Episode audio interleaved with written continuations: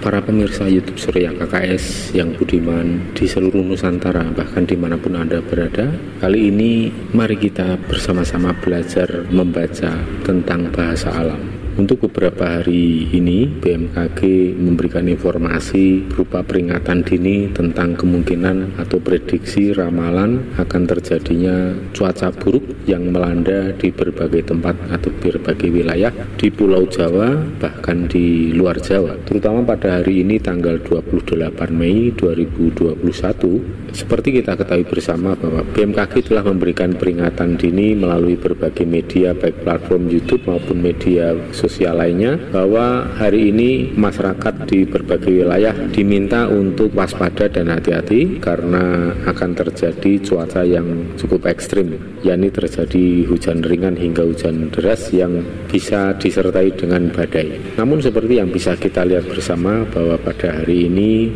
Jumat 28 Mei 2021 khususnya untuk wilayah sekitar Yogyakarta dan sekitarnya kita bisa menyaksikan hingga pukul setengah empat sore ini belum terjadi hujan ataupun disertai badai seperti yang diprediksi oleh BMKG namun hari ini memang tampak cuaca mendung yang cukup gelap terutama di sisi utara kemudian di sisi barat, barat laut dan sebagian lagi agak gelap di sisi timur. Kemudian untuk sisi selatan langit terlihat lebih cerah, sisi tenggara juga cerah, barat daya juga cukup cerah. Namun sampai di sore hari ini dari pagi hingga di sore hari ini cuaca belum menunjukkan adanya terjadinya hujan, ya hujan baik hujan ringan maupun hujan deras. Meskipun pada siang hari tadi sempat terjadi sedikit gerimis yang hanya terjadi kira-kira tidak sampai 5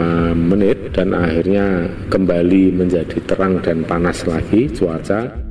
Di sini saya hanya ingin mengatakan bahwa bukan berarti ini BMKG itu salah atau meleset dalam memprediksi dikarenakan oleh kurang akuratnya data, kurang cermatnya analisa atau kurang canggihnya peralatan yang dimiliki. Saya kira bukan itu. Namun saya melihat dari faktor yang lain yang mempengaruhi adanya fakta yang tidak sesuai prediksi atau ramalan BMKG bahwa saya lebih melihat adanya gejala munculnya atau masih adanya induksi tektonik yaitu energi gempa yang memancar hingga ke permukaan bumi atau permukaan tanah bahkan memancar hingga ke angkasa dengan adanya tanda-tanda panas berupa hawa panas yang disertai dengan gatal-gatal di permukaan kulit atau kemeranyas atau perih ya pedih di permukaan kulit seperti terkena air cabai jadi berbeda sekali hawa panas yang ditimbulkan oleh adanya mendung yang menggelayut di angkasa pertanda akan terjadi hujan. Ini sangat berbeda sekali. Kalau hawa panas yang dihasilkan dari adanya mendung dan kemudian menuju ke terjadinya adanya hujan,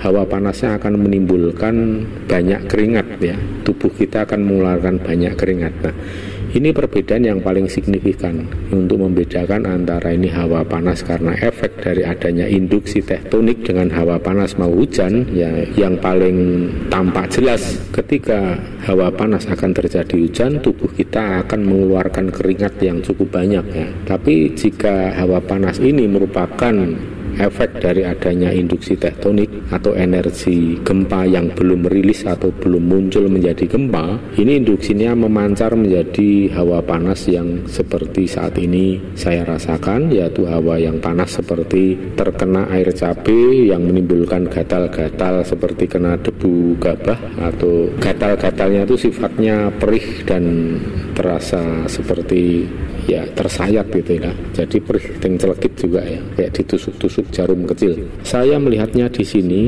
bukan suatu kegagalan BMKG untuk melakukan prediksi tapi saya justru melihatnya ini apa yang harusnya terjadi pada hari ini yakni terjadi hujan yang disertai badai mungkin ya di beberapa daerah. Ternyata proses alami seperti itu digagalkan oleh adanya induksi tektonik. Seperti yang sudah saya sampaikan beberapa kali di beberapa kesempatan bahwa induksi tektonik ini akan mampu menggagalkan terjadinya mendung apalagi hujan.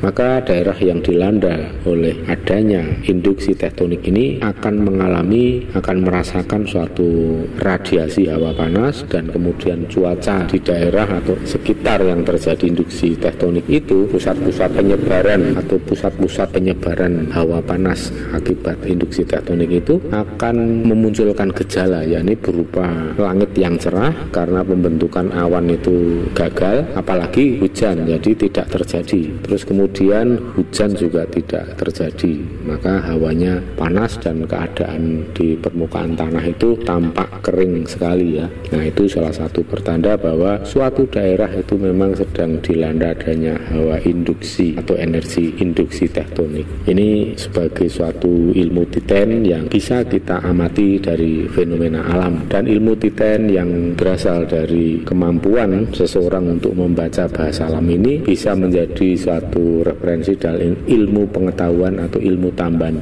ini karena bukan merupakan gugon Tuhan, tahyul dan lain atau hanya imajinasi, imajiner itu juga bukan, apalagi halusinasi. Ini jelas merupakan ilmu yang berdasarkan fakta yaitu cara manusia membaca bahasa alam melalui pertanda-pertanda alam yang muncul sebelum suatu peristiwa terjadi.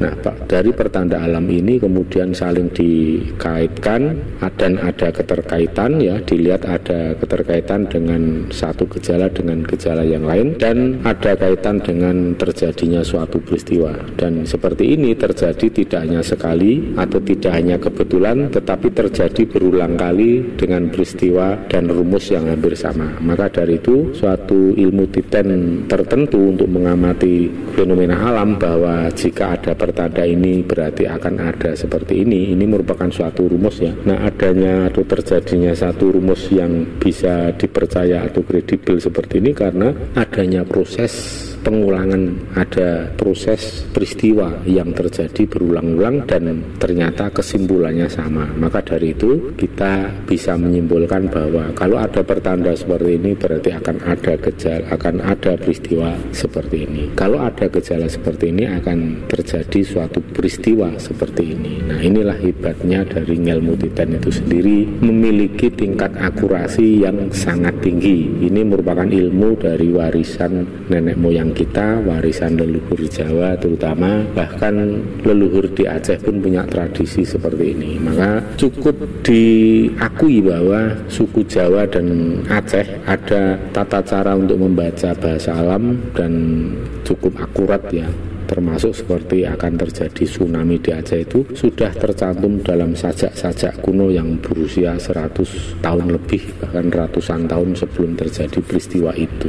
Kenapa manusia bisa memprediksi terutama gejala atau fenomena alam ya karena alam semesta ini berjalan secara dinamis dalam rotasinya maka rumus-rumusnya akan bisa dibaca dan kemudian pengulangan rumus itu juga akan bisa dibaca sehingga manusia bisa memprediksi kapan akan terjadi sesuatu. Demikian para pemirsa, para dulur-dulur di mana pun Anda berada, semoga selalu diberikan kesehatan, kesejahteraan, dan selalu beruntung dalam situasi kondisi seburuk apa pun. Mari kita saling belajar untuk membaca bahasa alam, karena itu sangat berguna untuk diri kita sendiri, bahkan untuk orang-orang terdekat dan orang banyak di sekitar kita. Rahayu Sagung Titah Dumati Surodiro Joyo Ningrat lebur dening pangastuti Rahayu Rahayu Rahayu